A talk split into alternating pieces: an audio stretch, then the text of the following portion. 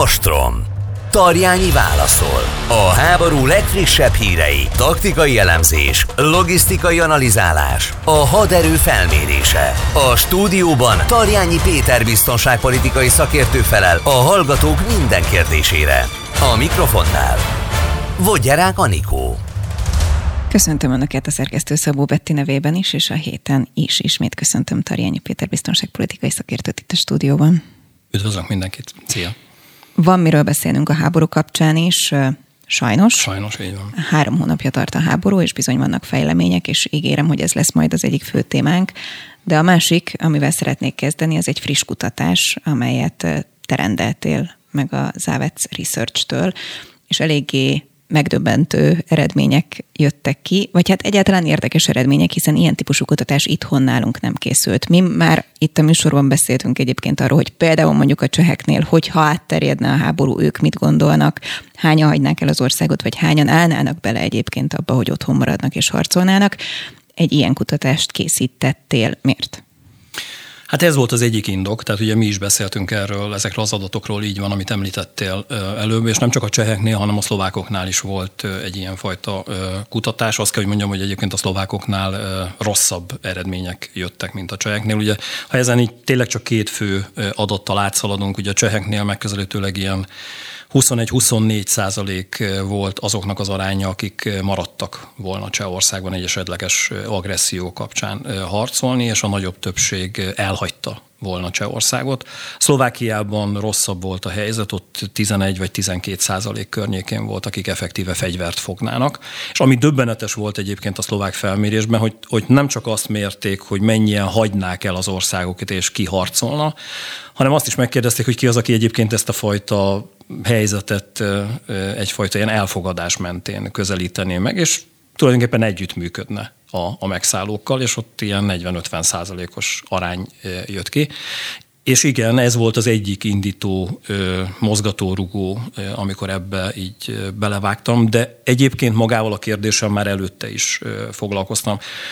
Egyrészt február 24-én, amikor kirobbant a, a, a háború, és ha visszaemlékszel, ugye mi is elég sokat beszélgettünk akkor, is rendszeresen ez az elkövetkező 24-36 óra mit, mit hoz a, a, a világnak, és akkor volt kollégáimmal, illetve aktív ö, hírszerzőkkel, elhárítókkal, biztonságpolitikai jellemzőkkel, szakértőkkel egyeztetve, teljesen őszintén mondom, igazán arról beszélgettünk, hogy mennyit fog kibírni ebben az egész küzdelemben Ukrajna, és hány nap, hány óra után bukik el az ukrán ellenállás. És ugye döbbenetes volt az, ahogy megtapasztaltuk, hogy, hogy az ukránok nem, hogy nem ijedtek meg, hanem nagyon-nagyon keményen harcoltak. És hát az volt egy nagyon kemény adat, amit mozgósítási szempontból az első 6-10 napban ők mutattak. Egyrészt, ahogy hazahívták az ukrán férfiakat külföldről, Londonból, tényleg volt több példa, és az egyik nagyon-nagyon megragadt a fejemben, hogy egy, egy top vezető, egy multinacionális cégnél, egy IT szakember tényleg nagy vagyonnal, jó fizetéssel, egy biztos egzisztenciával Nagy-Britanniában azt mondta, hogy nem kérdés, hogy ő megy haza, és rajta kívül megközelítőleg 500 ezer férfi ment Ukrajnába haza harcolni, mert hogy hívták őket, és ugye azt is tudtuk, hogy 2014-15-ben azért ezek a közvéleménykutatási adatok, mert hogy egyébként Ukrajnában is mérték ezeket a dolgokat, korán sem mutattak ennyire magas eredményeket, hogy 2022-ben 90% fölött volt az ukránok mozgósítási hányadosa, és valamit azt láttuk a szakértőkkel, kollégákkal, hogy az elmúlt nyolc évben egyfajta házi feladat mentén az ukránok megcsináltak.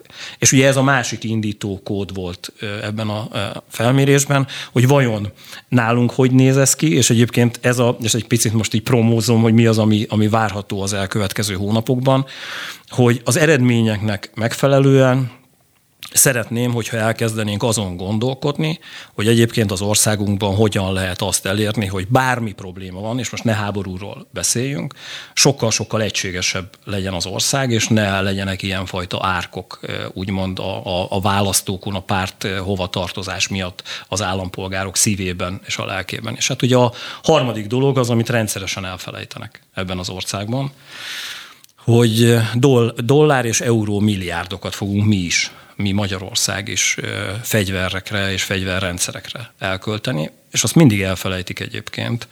És például a cseh kutatásnak volt egy nagyon komoly része, ahol azt is nézték, hogy egyébként az ukrán, vagy bocsánat, a cseh hadsereg, hogyha egy támadás érné, akkor milyen arányban szerelnének le a katonák és ott is ilyen közel 20-30 százalékban volt. Tehát, hogy megtámadják Csehországot, és a katonák nem harcolnak, hanem leszerelnek. És az emberi tényezőt egyszerűen nem vizsgálja senki, hogy a fegyverrendszerek kezelői és egyáltalán egy ország ellenállását nem gépek irányítják még, hanem emberek, és hogy az emberek mi alapján akarnak harcolni, és van-e olyan fajta rendben lévő nemzeti psziché, nemzeti lélek, lelkület, aminek kapcsán egyszerűen összefognak és elkezdenek valami célért közösen küzdeni. És hát ez a három indok volt, ami miatt azt mondtam, hogy vágjunk ebbe bele.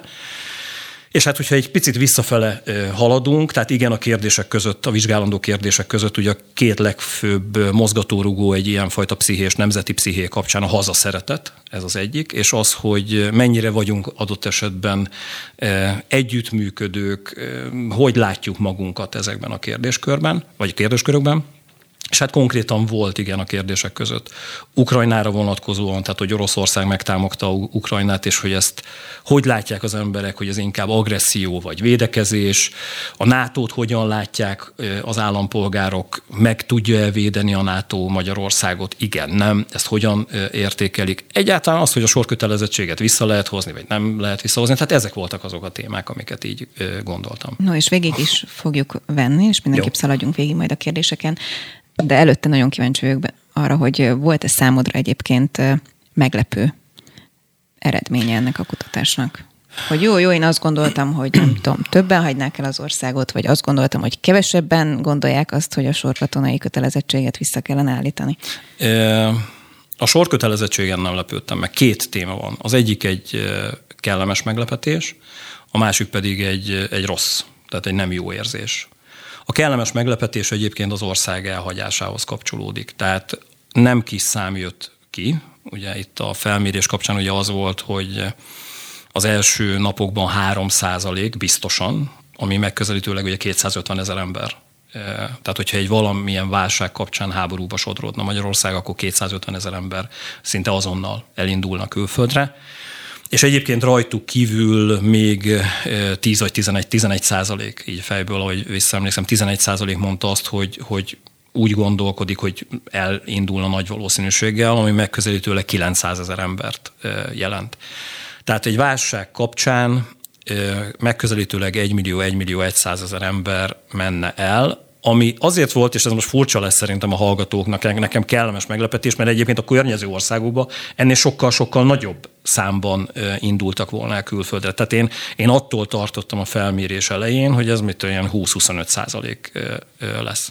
Ami a gond egyébként, hogyha ebbe belemegyünk egy kicsit, hogy a korfán, tehát hogy a, ha ezt vizsgáljuk, hogy leginkább egyébként a fiatalok mennének el az országból, ami azért rossz, mert hát 53 éves vagyok, de azt gondolom, hogy 53 évesen is persze, tehát nekem nem kérdés, hogy én maradnék, de, de nem az 50-es és a 40-es meg a 60-as generációnak kell egy ország védelmében elsősorban jeleskedni, hanem a fiatalokat kellene valahogyan bevonnunk.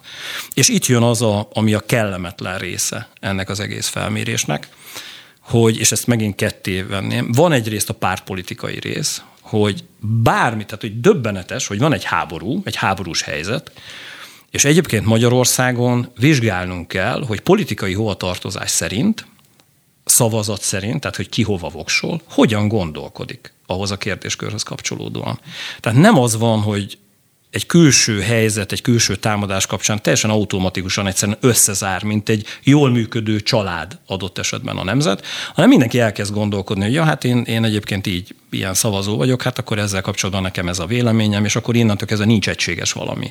És ez igaz volt az oroszországi invázió megítélésében, ahol például a az ellenzékiek sokkal magasabb számmal, majd ebbe bele tudunk menni, ítélték el ugye Oroszországot, mint például a Fidesz eh, KDNP szavazói. De például nagyon érdekes volt, hogy a hazaszeretet kapcsán, hogy mennyire érzik sajátjuknak Magyarországot, hogy a Fidesz eh, KDNP szavazói jobban magukénak érzik a, a, az országot. És Ennek nyilvánvalóan vannak okai.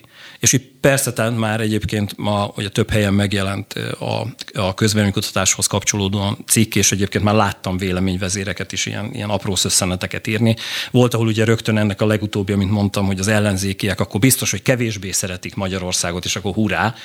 Ez borzasztó. Tehát én azt gondolom, tehát egy jól működő családba is, hogyha ha a szülők veszekednek, van köztük egy vita, akkor általában egy jól működő családban nem az van, hogy de jó, hogy egyébként az apa jobban szereti ezt a fajta helyzetet, mint az anya, és akkor innentől kezdve őt támogassuk jobban. Teljesen természetes, hogy a család abban érdekelt, hogy ez a, ez a, ez a probléma megszűnjön, és legyen egységes a család. Tehát az, hogy minden témakörünkben ez a fajta széthúzós történet jelen van, ez nekem döbbenetes, és az, hogy ilyen kemény válsághoz kapcsolódóan, mint ami a kérdésekben van, egy háborús helyzet, na akkor is megjelenik ez automatikusan. No, szaladjunk is akkor Jó. végig a kérdéseken. Ön szerint az, hogy, hogy Oroszország megtámadta Ukrajnát, inkább agresszió, vagy inkább védekezés Oroszország részéről? Ez volt ugye az egyik kérdés, és 65%-a a válaszadóknak azt gondolta, hogy ez inkább agresszió.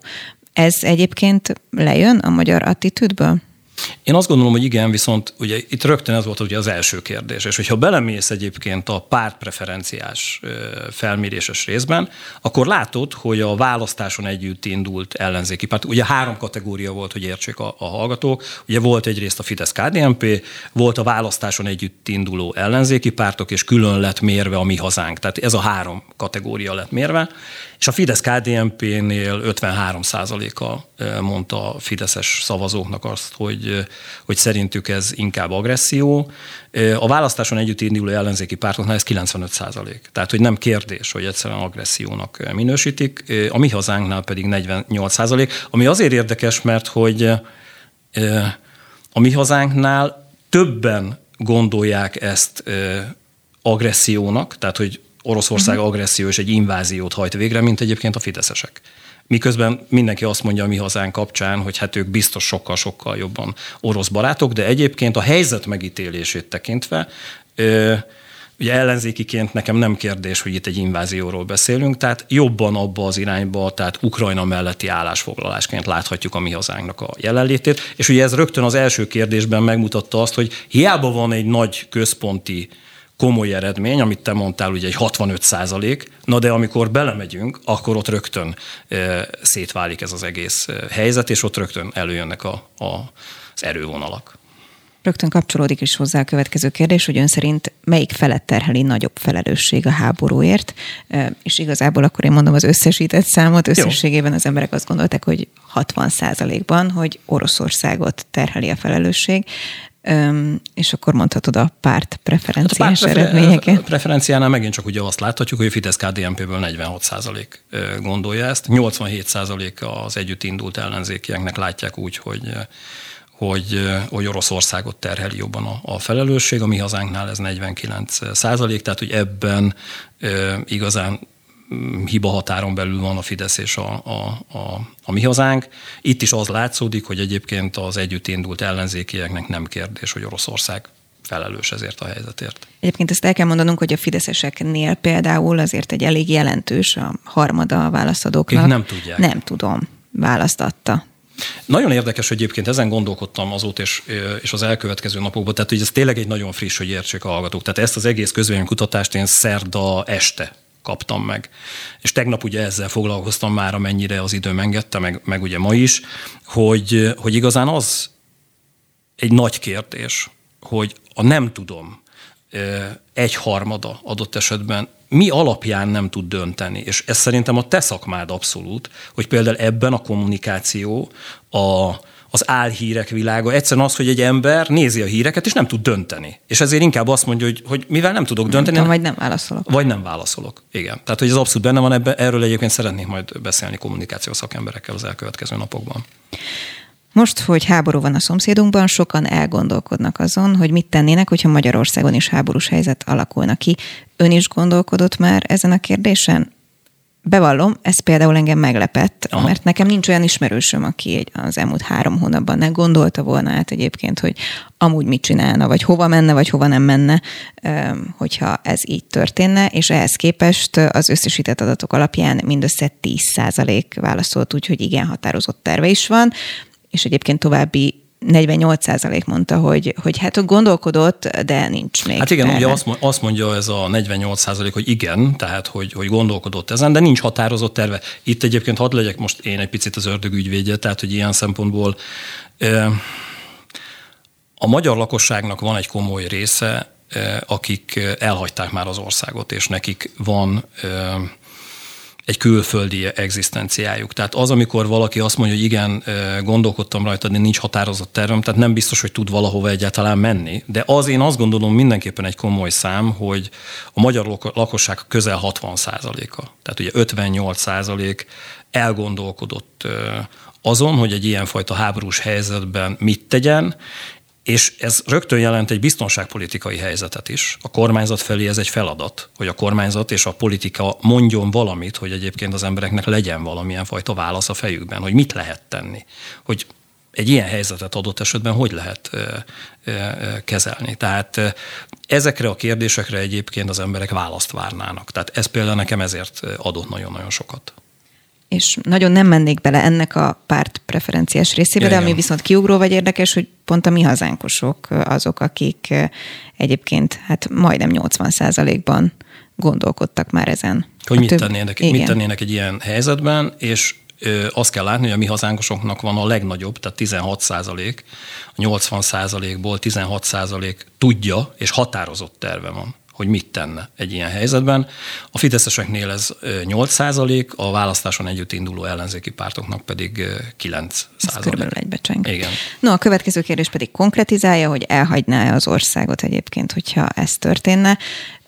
Három a válaszadóknak mondta, hogy biztosan, biztosan igen. biztosan igen, és további 11, hogy valószínűleg igen egyébként, tehát mondjuk 14 százaléka a válaszadóknak gondolja azt, hogy elmenne, és 68 százaléka válaszolt azt, hogy biztosan nem menne el. Igen, ez volt az, ami nekem például egy nagyon pozitív. Tehát a cseh és a szlovák példa uh-huh. után én ezen izgultam, ezt teljesen őszintén mondom, de azt kell látnunk, hogy nem lehet olyat mondani, hogy száz százalékban itt maradnak, tehát egyébként ez lenne az ideális cél, tehát hogy egyszerűen, ha van egy ilyen fajta válság, akkor egyszerűen egy nemzetként lép föl mindenki, és mindenki küzd az országáért, és marad.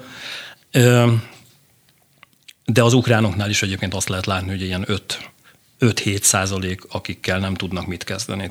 Tehát akik dezertáltak, stb. vagy nem mentek haza, nem vették át a behívójukat. Ebben azért azt látnunk kell, és amikor tehát mindig gondoljuk mögé a számok mögé az embereket. Tehát egy 9,5 milliós nemzetnél 14 százalék, akik biztosan igen, és valószínűleg igen elhagynák, ez több mint egy millió ember. Tehát én ezt mondtam a beszélgetésünk elején. És ezeknek jó része egyébként fiatal. Tehát, hogy itt van a problémám, de egyébként ténylegesen ez igaz, hogy biztosan nem, tehát közel 70 a magyar állampolgároknak maradna, és valamit ö, ö, tenne az országért.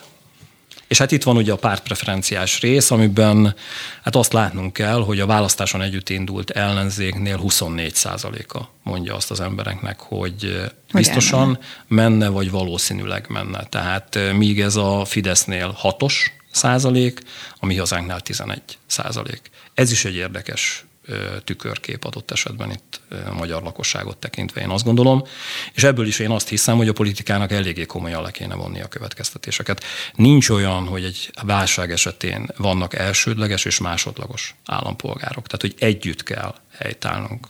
Külön-külön nem megy. És, és én Például ez volt az, ami viszont az első olyan impulzus volt, aminek kapcsán azt éreztem, hogy itthon baj van. Tehát, hogy ezzel valamit kezdeni kéne.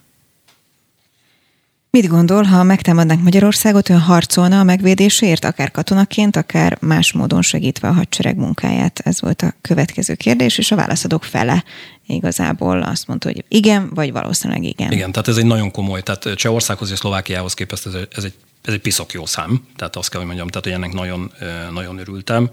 És egyébként, amikor bele megyünk a pártpreferencia kapcsán itt a, itt a számokban azért az látszódik, hogy, hogy itt azért van egy közel egál, tehát ilyen 50 százalék uh-huh. körüli, tehát hogy a fideszeseknek is ott ők 50 százalék fölött vannak, a választáson együtt indult ellenzék 49 százalék, a mi hazánk pedig most itt 58 százalék, vagy 56 százalék, most itt gyorsan össze kell adni, ez 58, tehát valahol így, így az 50 százalék környékén van, tehát abban van egy egység, hogy igenis egy nagyon komoly erő mozdulna meg, viszont itt megint csak azt mondanám, hogy itt a korfa az érdekes, hogy megint csak nem a fiatalok azok, akik élen járnának ebben a, a, a, a küzdelemben, hanem elsősorban az idősebb generáció gondolja így, és ők vinnék a hátukon, úgymond ezt az egész helyzetet. Mert valószínűleg a fiatalok mennének el, hogyha egyébként visszatekerünk és megnéznénk ott a korfát, így van, nem? Tehát, így van, így van, így van. No, jön a sorkatonaság egyébként, ami szintén egy izgalmas kérdés számomra, mert hogy úgy lett feltéve a kérdés, hogy, hogy mit gondolnak arról a felvetésről, hogy a nők számára is kötelező lehetne a sorkatonaság, és igazából a választók 35%-a azt válaszolta, hogy, hogy egyetért, de csak a férfiak esetében, de 5% azért még hozzájött, hogy igen, a, a csajok is már pedig legyenek sorkatonák. Így van, és ez azért érdekes, mert hogy ha ránézünk egyébként, ez azt is jelenti, hogy, hogy a 40 a lakosságnak azt gondolja, hogy valamit azért kéne ezzel a dologgal csinálni. Tehát valamit vissza kéne állítani itt a sorkötelezettség kapcsán. 60 uk azt mondja, hogy nem. Ami azért kemény, mert hogy 2003-ban, hogyha visszaemlékszel, akkor dübörgött nagyon ez az egész kampány, hiszen ugye 2004-ben szűnt meg a sorkötelezettség Magyarországon, és lett egy, egy hivatásos hadseregünk, és akkor ilyen 18-20-22 százalék környékén mérték így havonta, hogy, hogy azt mondja a magyar lakosság, hogy meg kéne tartani ezt. Ez azért, hogy közel 20 év alatt ez megduplázódott, és a lakosság 40%-a azt mondja, hogy hát azért valamit vissza kéne hozni, és egyébként ebben, ahogy, ahogy mondod, van egy extrém eh, hányad, eh, akik azt mondják, hogy igen, és nem csak a férfiak És külön esetében. érdekes egyébként a párt preferenciás része is, mert hogy a fideszesek inkább gondolják azt, hogy vissza kellene hozni a sorkatonasságot, összesen 48%-uk válaszolta ezt, míg hogyha az ellenzéket vesszük, az mindössze 20%. Igen, de ez érdekes, tehát ugye a Fidesznél és a, a választáson együtt induló ellenzék ellenzéknél például 4-4 százalék az, hogy egyetért, és a nőkre vonatkozóan is egyetért, tehát hogy ezt is nézzük meg. És igen, 16 százalék mondja a választáson egyetűn indult ellenzéki pártoknál, hogy, hogy egyébként egyetért, de csak a férfiak esetében, és 80 százalék nem. Ugye a fidesz kdnp nél 4 százalék mondja azt, hogy a nők is, 44 százalék, hogy vissza kéne állítani, és a mi hazánkot azért ne felejtsük el, a mi, a mi hazánkban 13 százalék mondja azt, hogy a nők is legyenek katonák, és 44 százalék mondja azt, hogy egyébként csak a férfiak esetében legyen ez. Tehát ugye ez, a, ez náluk 57 százalékot jelent, tehát a mi hazánk szavazóinak 57 százaléka szerint vissza kéne állítani a sorkötelezettséget. Jönnek a NATO-ra vonatkozó kérdések, kapjunk bele, aztán lesz majd egy rövid szünetünk. Ön szerint egy esetleges támadás esetén a NATO képes lenne megvédeni Magyarországot? Így hangzott a kérdés. 27% egyértelműen azt gondolja, hogy igen, és egyébként plusz 42% úgyhogy valószínűleg igen. Tehát ez azt jelenti, hogy inkább bízunk a NATO-ban. Inkább bízunk a NATO-ban, de amikor belemegyünk a pártpreferenciás történetben, akkor azért ott látszódik, hogy például a Fidesz-KDNP oldalánál 50 kisebb ez a szám. Sokkal kisebb a szám, míg a választáson egyetül indult ellenzéknél 80, majdnem, majdnem 90. Igen. igen, 89 százalék, és a mi hazánkban is többen gondolják azt, hogy a NATO meg tudja védeni Magyarországot, mint a fideszesek. Tehát ebben a, a mi hazánk és a választáson együtt induló ellenzéki pártok sokkal markánsabban gondolják a NATO erejét és jelenlétét helyesnek, mint adott esetben a fideszesek. A következő kérdés is a NATO-hoz kapcsolódik. Itt ötös skálán kellett egyébként válaszolni, egytől ötig, hogy mennyire érzik azt, hogy biztosított a NATO tagság, illetve hogy a NATO tagság biztosítja azt, hogy Magyarországot ne támadják meg. 28% gondolta azt, hogy tehát ez abszolút biztosítva van, nem fognak minket, vagy itt van a NATO, és további 21, akik azt mondták, hogy a négyes, tehát és akkor így megyünk lefele. És igazából van egy erős átlag a hármas, ami szerintem majdnem azt jelenti, hogy nem tudom, hogy mit válaszoljak, hát akkor, szoktam, akkor Igen. szoktam hármasba írni. Igen. De a lényeg az, hogy, hogy egy elenyésző része a megkérdezettnek teknek gondolja azt, hogy nem számíthatunk a nato -ra. Igen, viszont itt megint én vagyok az ördögügyvédje ma, tehát hogy ha ránézek a párt preferenciára, itt megint döbbenetes az, hogy az együtt, a választáson együtt indult ellenzéki pártok közel 70% ban bocsánat, 70% fölött gondolják, hogy a NATO erre képes, 56 ban gondolja a mi hazánk és egyébként a Fidesz-KDNP csak 40 ban gondolja ezt. Tehát a kormánypárt szavazói kevésbé gondolják azt, hogy a NATO biztosítja Magyarországnak a védelmet. Na, innen folytatjuk röviden, egy Rendben. rövid szünet után. Ostrom. Tarjányi válaszol. A háború legfrissebb hírei, taktikai elemzés, logisztikai analizálás, a haderő felmérése. A stúdióban Tarjányi Péter biztonságpolitikai szakértő felel a hallgatók minden kérdésére. A mikrofonnál Vodgyerák Anikó. És folytatjuk is a beszélgetést, ami egy picit rendhagyó, mert hogy egy, egy extrém kutatást elemeztünk az elmúlt fél órában, és már csak két kérdés maradt, úgyhogy én kérlek, hogy szaladjunk ezen Jó, végig persze. mindenképpen. Az önvéleménye szerint a magyarok a környező országokban élőkkel összehasonlítva az volt a kérdés, hogy összetartóbbak, vagy ugyanannyira összetartóak vagyunk, mint a környező országok, vagy kevésbé összetartók. És hát itt elég kemény adatok jöttek, mert hogy 44% a szavazóknak azt mondja, hogy kevésbé vagyunk összetartók, 16% akik azt mondják, hogy ugyanannyira, és ez az ugyanannyira meg kevésbé összetartók, azért ezt tegyük hozzá, hogy ez 60 százalék, és 32% mondja azt, hogy összetartóbbak. És itt is a pártpreferenciánál nagyon érdekes, hogy a választáson együtt induló ellenzéki pártoknak 65 a azt mondja, hogy nem vagyunk összetartók.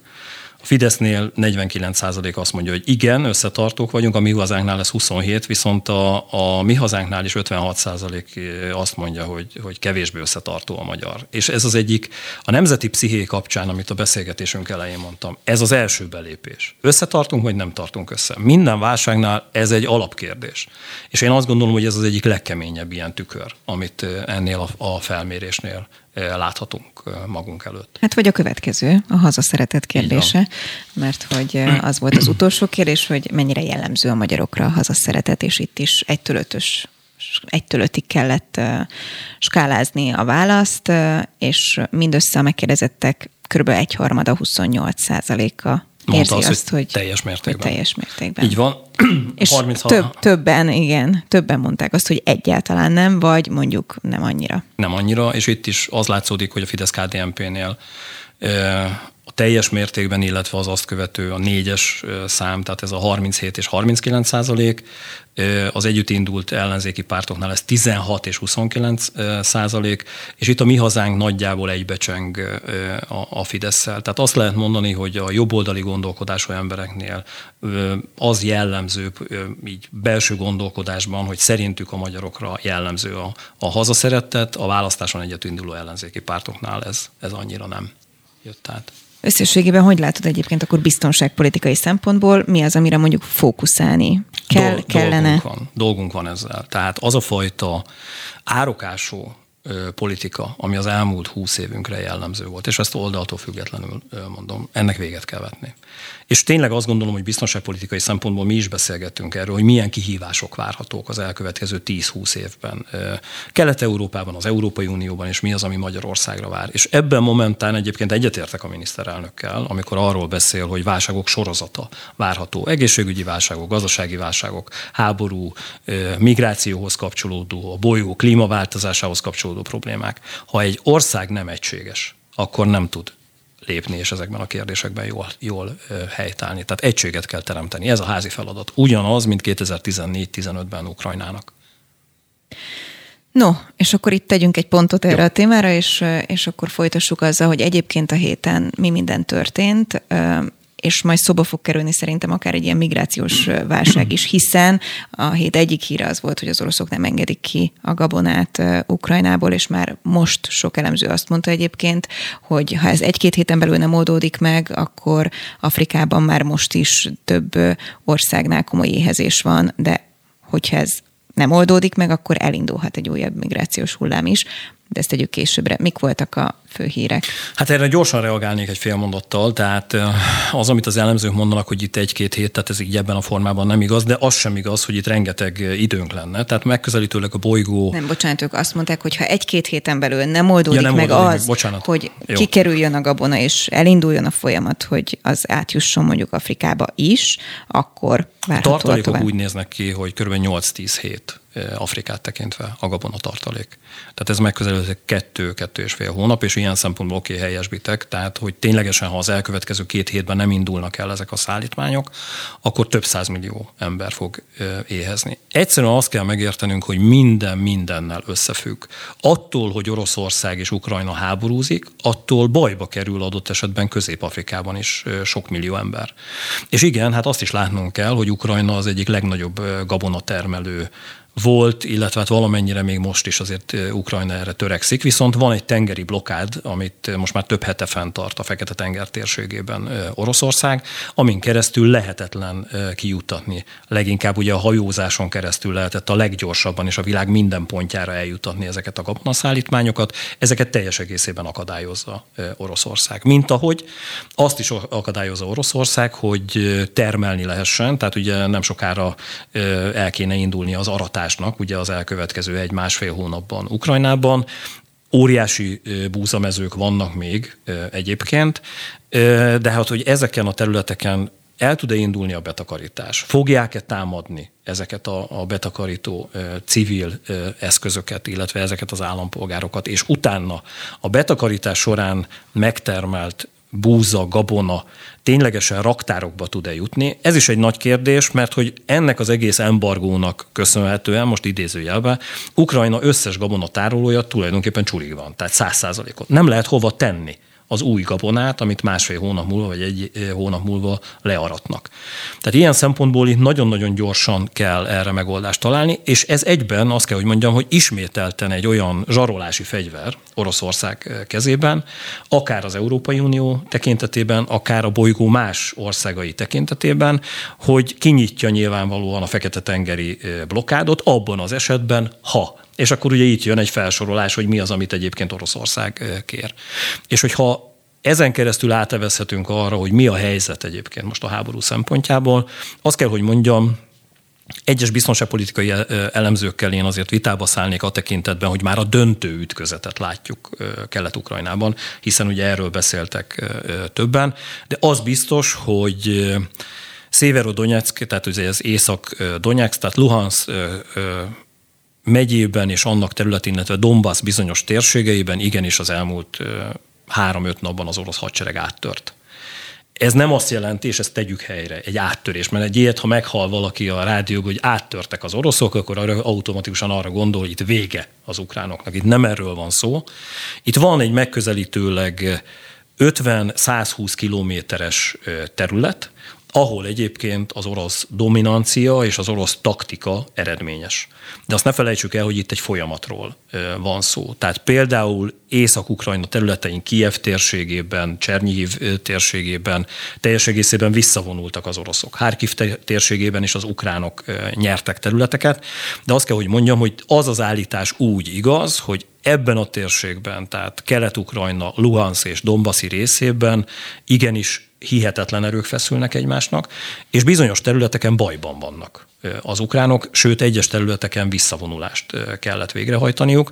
Itt ugyanúgy, és szerintem ezt már megszoktat tőlem, az elkövetkező egy-másfél hét lesz kritikus, és nem is elsősorban a harcok szempontjából, hanem ez az utánpótlás, illetve a visszavonulás szervezés szempontjából. Tehát, hogy mennyire tudják megőrizni a visszavonuló ukrán csapatok épségét az ukrán hadvezetés oldaláról, és mennyire tudnak erősítéseket mozgósítani a térségbe, hogy az oroszokat lassítani, vagy teljes egészében megállítani tudják. És van egy nagyon komoly rész még.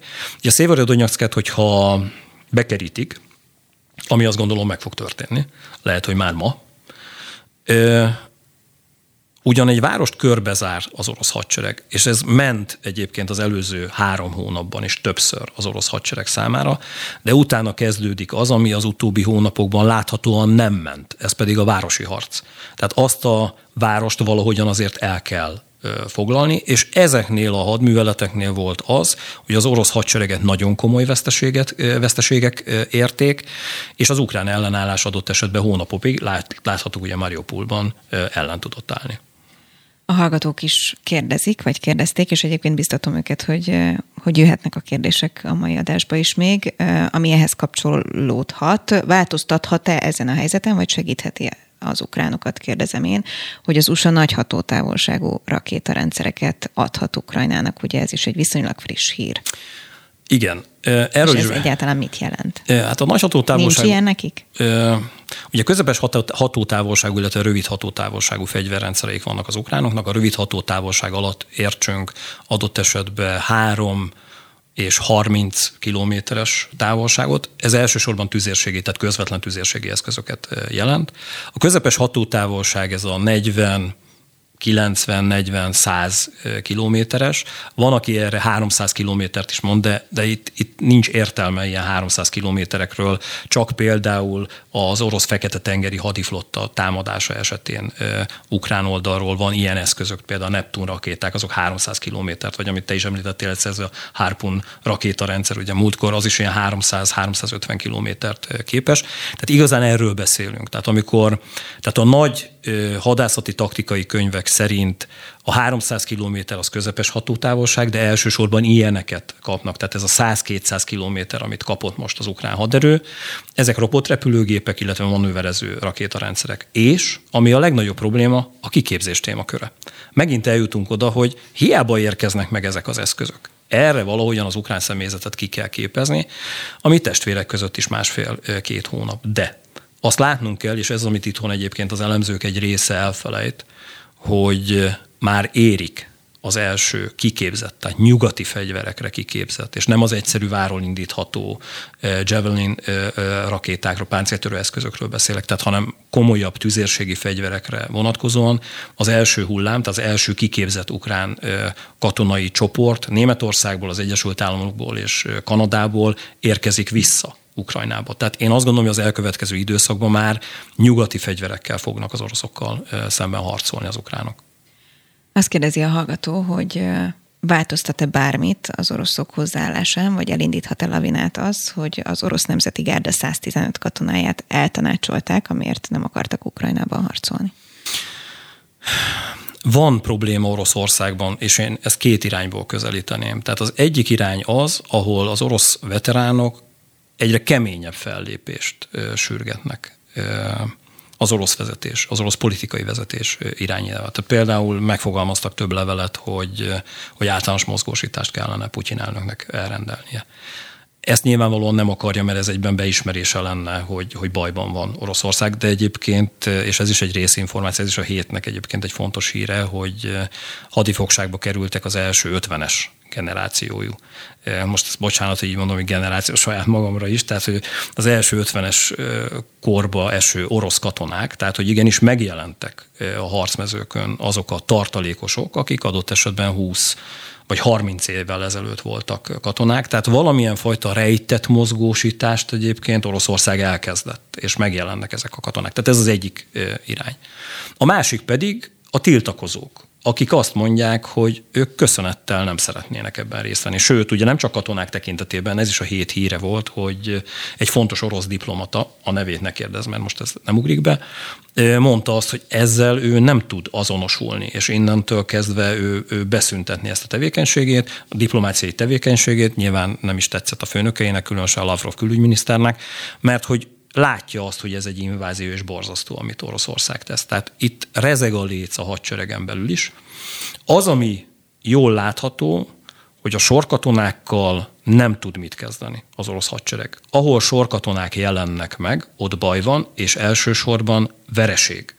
Ahol viszont tartalékosok, vagy a Wagner csoporttól jól kiképzett, megfizetett zsoldosok jelennek meg, ott történt egy taktikaváltás, ez elsősorban a tüzérségi eszközök kiemelt alkalmazásán keresztül van, tehát hogy pokoli tűz hengereket indít az orosz tüzérség, és ezt követően jelenik meg a, az orosz gyalogság.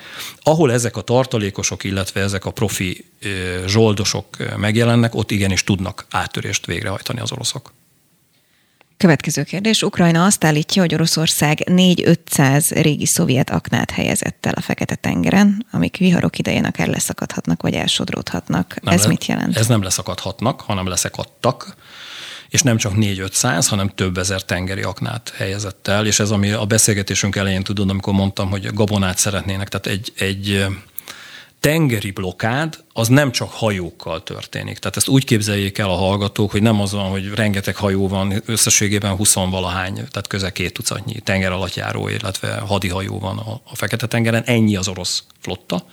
Viszont vannak aknarakó hajók, és bizonyos területeket, hajózási útvonalakat úgy lehet ellehetetleníteni, hogy aláaknázzák. És ezt most ne úgy képzeljék el, hogy, hogy a tengerfenekén vannak ezek az aknák, hanem a tengeri aknáknak egy jó része ugyan rögzített, de egy helyben, tehát lebeg a vízben, és a tengeri útvonalat adott esetben sok tíz kilométeres szakaszban lezárja.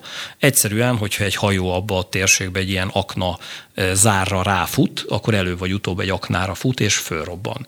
És ezek ilyen rögzített, láncon rögzített olyan mágneses aknák, vagy akusztikus aknák, amelyeknek egy jó része régi, 20-30 éves technológia, és ezek bizony ezekről a láncokról leszoktak akadni. Így volt, hogy például a román haditengerészet kifogott már ilyen aknákat, és így hatástalanította. Sőt, a legdurvább, hogy másfél hónappal ezelőtt a Boszporuszi szarosban. Tehát a, a török haditengerészet talált elsodródott ilyen aknát odaúszni. Nagyon sokan kérdezik, hogy látod, Magyarország mennyire van biztonságban jelen pillanatban?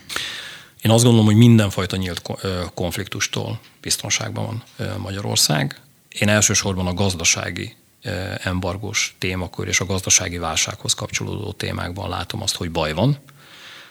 Az élelmiszerhez kapcsolódóan nekünk is fontos, hogy ebben a gabona kérdésben mi hamarabb egész Európa és a világ hathatós választ kapjon adott esetben úgy, hogy máshonnan történik a vásárlás. Tehát nem arról van szó, tehát ebben megint szeretném megnyugtatni a hallgatókat, tehát nem arról van szó, hogy ha az oroszok nem engedik az ukrán gabonát, akkor kifogyott a bolygón a búza. Nem, van máshol is, csak nyilván onnan több pénzbe kerül a szállítás miatt, és több időbe adott esetben ezeket átcsoportosítani, de ezeken már dolgoznak.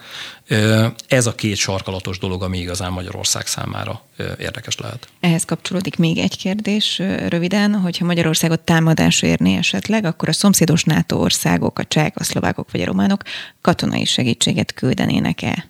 Én azt gondolom, hogy biztosan igen. És hát ez is a hét híre, mert hogy nem Magyarország tekintetében, de Kadirov, ugye a csecsen vezető, hát egy üzenetben ilyen eléggé flagmán, tehát egy vállegyintéssel elintézte Ukrajnát, tehát azt mondta, hogy egyébként az orosz hadsereg már Ukrajnán túl van, az, az áttörést olvasva, és felkészülhet Lengyelország arra, hogy, hogy Oroszország, illetve a csecsenek Lengyelország felé kanyarodnak. Na most ez azért egy eléggé kemény mondás. Azért is kemény mondás, mert eddig Oroszország diplomáciája óvatosan fogalmazott, sőt, például a NATO-ra vonatkozóan pedig nagyon keményen, hogy nem akarnak a NATO-val semmilyen fajta összecsapást. Viszont a csecsen hadúr eh, mondható úgy, hogy valamilyen szinten azért a hadvezetés belső körébe eh, tartozik. Tehát amikor ő ilyen kijelentéseket tesz, Kétlem az, hogy ne tudná, hogy egyébként ennek milyen hatása lehet, és ez egy nagyon kemény fenyegetés volt egyébként Lengyelország irányába, viszont ez azt is jelenti, hogy ha Lengyelországot támadás éri, akkor tulajdonképpen Magyarországot is támadás érte. És itt viszont ebben az esetben nem lehet semmifajta habozás a magyar kormány részére, részéről, hiszen a NATO cikkei kimondják, hogy ha NATO országot támadás ér, akkor nem hezitálunk, hanem megyünk segíteni és harcolunk automatikusan. És a lengyeleket tulajdonképpen így fenyegették meg. Visszakérdez a hallgató, nem értek hozzá, úgyhogy felteszem a jó, kérdését. Jó, Egyébként, amikor itt a rakéták, rövid, közép és hosszú jó. hatótávolságú rakétákról beszéltél, akkor ő azt kérdezi, hogy nem hagytunk-e ki egy lépcsőfokot, mert hogy szerintem vannak 60-70 kilométeres hatótávolságú nyugati tüzérségi fegyverek is, az USA-nak, svédeknek és bizonyára másoknak is. Van így, így van, de van, tehát hogy ezt, ezt vegyük ketté, tehát vannak tüzérségi fegyverek, illetve vannak olyan lőszerek, amelyek például ilyen az Excalibur lőszer, ami a 155 mm-es taracból kilőve, ami egyébként normál esetben 30-40 kilométerre lő el, képes arra, hogy egy plusz rakéta töltettel adott esetben 70 kilométerre is ellőjön. Alapkategóriában én ezeket mondom, vannak egyedi kivételek, igen. No, a háborús témakört lezárnám, és ugye ja. a műsor végén még nagyon röviden behoznék egy másik témát is, ami azért valamilyen szinten talán biztonságpolitikai kérdés is, és mi már nagyon. egyébként civilben beszéltünk erről, hogy a titkos szolgálatok átkerülnek most, ugye felálltak az új minisztériumok, meg vannak az új államtitkárok, és Rogán Antal alá kerül. Egyáltalán sokan nem értik civilek, hogy mondjuk mit jelent a polgári titkosszolgálat, és hogy mit jelent az, jelente bármit a működésében, hogy ez most átkerült Rogán Antal alá. Hú, jó, tehát egyrészt ezt vegyük külön, tehát vannak polgári titkosszolgálatok és katonai titkosszolgálatok. Benne van a nevében, tehát ugye a katonai titkosszolgálatokat szerintem elég gyorsan át tudjuk lépni. A katonai hírszerzés és a katonai elhárítás az a hadsereghez köthető, és ők katonai célú és katonai információkkal dolgoznak. A polgári, tehát ez a civil, úgymond, ez nem azt jelenti, hogy ők civilek, hanem ugyanúgy hivatásosok. Ott is megtalálható ugye a az elhárítás, a hírszerzés, illetve az őket, és nem csak őket, hanem minden, tehát az ügyészséget, a rendőrséget, az adóhatóságot kiszolgáló nemzetbiztonsági szakszolgálat egy mondattal elintézve, akik a lehallgatásokat végzik. Egyébként ennél százezerszer többet csinálnak, de így én azt gondolom, hogy így a legérthetőbb. És Rogán Antal alárendeltségébe kerül a belügyminisztérium alól a polgári titkos szolgálatokat tekintve az elhárítás, a hírszerzés, a lehallgatás, most így egy szóval, és egyébként a belügyminisztérium területein kívül eső teljes államigazgatáshoz kapcsolódó korrupció ellenes harc. Tehát ez is Rogán Antal alárendeltségében van. Ezzel kapcsolatban ugye az volt a kormányzati magyarázat, hogy egyébként valami hasonló más európai országokban is előfordul, például aztán Németországot is. És hát ezzel kapcsolatban ezt azt kell, hogy mondjam, hogy hát valami hasonló ténylegesen van, tehát Németországban is, tehát például az elhárítás tud közvetlenül információkat eljutatni a kancellárhoz. De olyan megoldás, amiben a kommunikációért és a propagandáért felelős miniszter egyben a nemzetbiztonsági ügyekért felelős miniszter is, na ilyen nincs. Ezért mondom mindig azt, hogy ez majdnem az, csak ami majdnem az, az nem az. Tehát majdnem hasonlít ahhoz, ami Nyugat-Európában van, de egyébként így, így ez a fajta magyar módszer sehol a világon nincs. Ez az egyik dolog. Ami szakmai szempontból problémám. Mi a gond ezzel? Igen. Az a probléma ezzel, hogy a rendszerváltás előtt ö, volt egy, egy szovjet modell, ami azt gondolom, hogy, hogy egyébként szakmai szempontból nagyon-nagyon jól működött. Ez a szovjet modell arról szólt, hogy egyébként a rendészet, rendőrség és a titkosszolgálatok tulajdonképpen egy szervezet alá, a belügyminisztérium alá tartoznak. Ha bármikor egy rendőrnek valamilyen fajta állambiztonsághoz kapcsolódó ügye volt, akkor egyszerűen nem kellett papírokat írni, hanem beszállt a liftbe, és fölment két emelettel feljebb, és közvetlenül meg tudta kérdezni. Voltak olyan Magyarországon lévő ügyek, amikor 89 után külön szervezték ezt, tehát tulajdonképpen az első Antal kormány idején megszűnt az emelet, tehát az történt, hogy a titkosszolgálatokat elválasztották a rendőrségtől, a belügyminisztériumtól is, és hadd mondjak egy konkrét ügyet, például a romagyilkosságok ügye Magyarországon, ahol azt mutatta a teljes rendszer, hogy valahogy a rendőrség és a titkosszolgálatok nem tudnak egymással dolgozni. Nem mennek át az információk. És ez adott esetben például a romagyilkosságok kapcsán, ennek a vizsgálatában én is benne voltam, emberek életébe került. És ezért volt egy olyan fajta döntés, hogy egyfajta visszarendeződés mentén a belügyminisztérium alá kerül minden szervezet, és itt nem kell megijedni, hogy úristen, mert ez a 89 előtti, tehát akkor ez automatikusan rossz, hanem egyszerűen volt egy szakmai ö, ok, hogy olyan kihívások előtt állunk, akár például a menekült válsághoz kapcsolódóan, akár a, a párizsi merénylet sorozat, ugye az Abdeslam ügy, amikor Abdeslam Magyarországon volt, amiben az, hogy a titkosszolgálatok, a terrorelhárítás és a rendőrség együtt dolgozzon, ez teljes egészében normális volt. És most volt egy ilyen csavar, amiben az látható, hogy ebben a majdnem az az nem az elvben a propaganda miniszter alárendeltségébe került. És itt jön a másik szakmai problémám, hogy mondjuk vegyük azt, hogy te egy oknyomozó újságíró vagy, jó? Tehát, hogy, hogy legyen ez egy példa. És neked vannak külföldi olyan kapcsolataid, szintén oknyomozó újságírók, akikkel bizonyos kiszivárgott papírok miatt, mint például a Panama papírok, amiben oligarchák pénzügyeiben lehet vizsgálódni, te kapcsolatban vagy velük. De egyébként nem csak ezt vizsgálod, hanem belpolitikához kapcsolódóan is nagyon kemény cikkeket írsz. És ez hogy oldódik meg, hogy egyébként a kommunikációért felelős miniszter Rogán Antal, és egyébként a titkosszolgálatért felelős Rogán Antal a fejében hozzád kapcsolódóan ne beszélgessen. Tehát ő megkapja az ő alárendeltségében dolgozó kommunikációs szakemberektől, hogy ezzel a vagyerákkal baj van, mert egyébként olyan cikkeket, leleplező cikkeket ír a kormányzatról, hogy ihaj, és egyébként meg bejön egy olyan információ, hogy te külföldi újságírókkal dolgozol. Ez eddig külön volt véve. Tehát pontosan azért, mert egy propaganda, egy kommunikációs miniszterre nem tartozott hogy Vogyerák Anikónak egyébként van külföldi kapcsolata, és egyébként oknyomoz bizonyos olyan témákba, ami egyébként az embereknek fontos. Ez most így megszűnt. És ezt nagyon-nagyon nem látni, hogy hogyan tudja adott esetben a kormányzat külön kezelni. No, én a legvégére kettő percben behoznék Jó. még egy témát egyébként, az USA lövöldözéseket, mert Jó. hogy kettő is volt a héten, ami nagyon megrázó számunkra, és számunkra egyébként itt nyilván ez érthetetlen is, hiszen nem mindennapos az, hogy mondjuk fegyverek vannak otthon, és te magad is posztoltál a Így héten van. egyébként a témában, hogy fordulhat elő?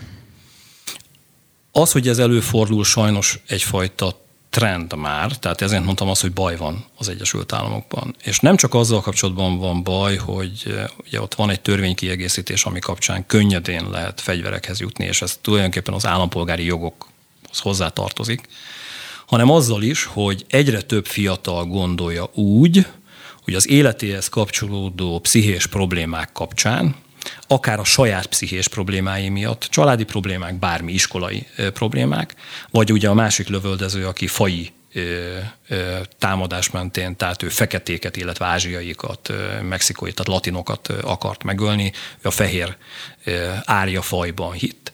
Gondolják úgy, 18 évesen adott esetben, hogy, a kiha, hogy kihasználva a könnyű fegyverbeszerzési lehetőségeket, ők majd kézbe veszik az igazságot, és egyfajta hurrá optimizmus mentén a társadalom részéről ilyen pozitív visszajelzések mellett ők majd rendet tesznek. És ennek, ami a legnagyobb problémája, mind a mellett, hogy hogy könnyű a fegyverbeszerzés. Egyébként kialakult az Egyesült Államok társadalmában egy olyan réteg, ahol ez a fajta deviancia normális ahol egyébként valaki sztár lesz így, és nem egy kétezer embernél, hanem adott esetben tízezreknél, százezreknél, ahol pillanatok alatt egy olyan karriert futsz be, és egy semmi életből, most bocsánat, hogy így fogalmazok, valakivé válsz, amin keresztül az életednek végre célja lesz. És én ezt mondanám, hogy ez a cél nélküli élet összetalálkozott egyébként egy rossz jogszabályi környezettel, és ebből borzasztó dolgok jönnek elő. Ez a végszó mára. Nagyon szépen köszönöm, hogy itt voltál, a hallgatóknak pedig a figyelmet. Nagyon fontos, hogy jövő héttől este hétkor várjuk a hallgatókat itt a nyár, úgyhogy strandoljanak napközben, és este héttől várjuk őket. Én köszönöm a figyelmet a szerkesztő Szabó Betti nevében is. Csibi Fruzsina és Kammer Jonatán volt még a munkatársunk. Szép hétvégét! Szép hétvégét, viszlát!